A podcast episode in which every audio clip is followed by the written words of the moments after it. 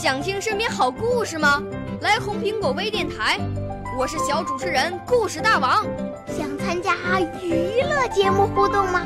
来红苹果微电台，我是小主持人开心果。想来我们新闻现场吗？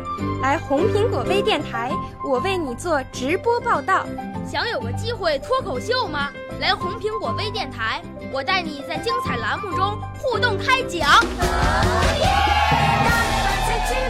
我们的语言魅力在这里提升，我们的儿时梦想从这里起航。大家一起喜羊羊。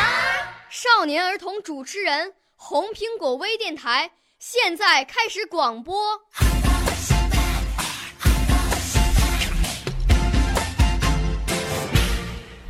大家好，我是来自北京的吴雨山，今年七岁了。我喜欢画画和朗诵，我参加过曹灿杯全国青少年朗诵大赛。你们不要小看我哦，我可是一名优秀的朗诵小选手呢。我五岁啦，来自从前。我六岁啦，来自陕西。我九岁，来自广东。我十二岁，来自北京。我们都是红苹果微电台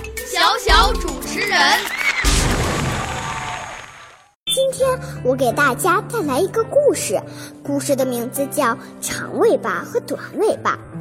兔子姐姐蹦着跳着走路的时候，不小心踩断了蜥蜴弟弟那条又细又长的尾巴。兔子姐姐说：“长尾巴弟弟，踩痛你了吗？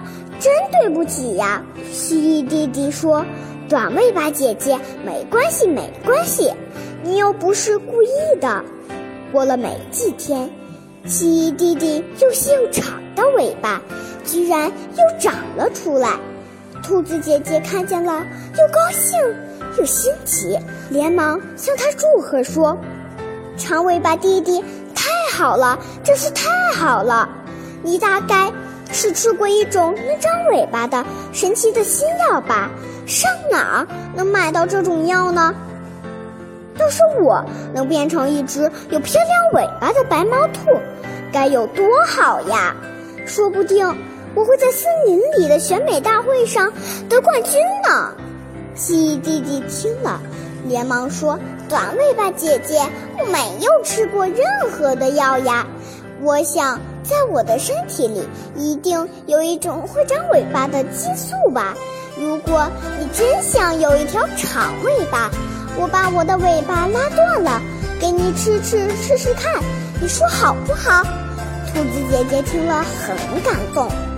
连忙摇摇头说：“不不，我只喜欢吃青菜和红萝卜，再也不想当选美冠军了。”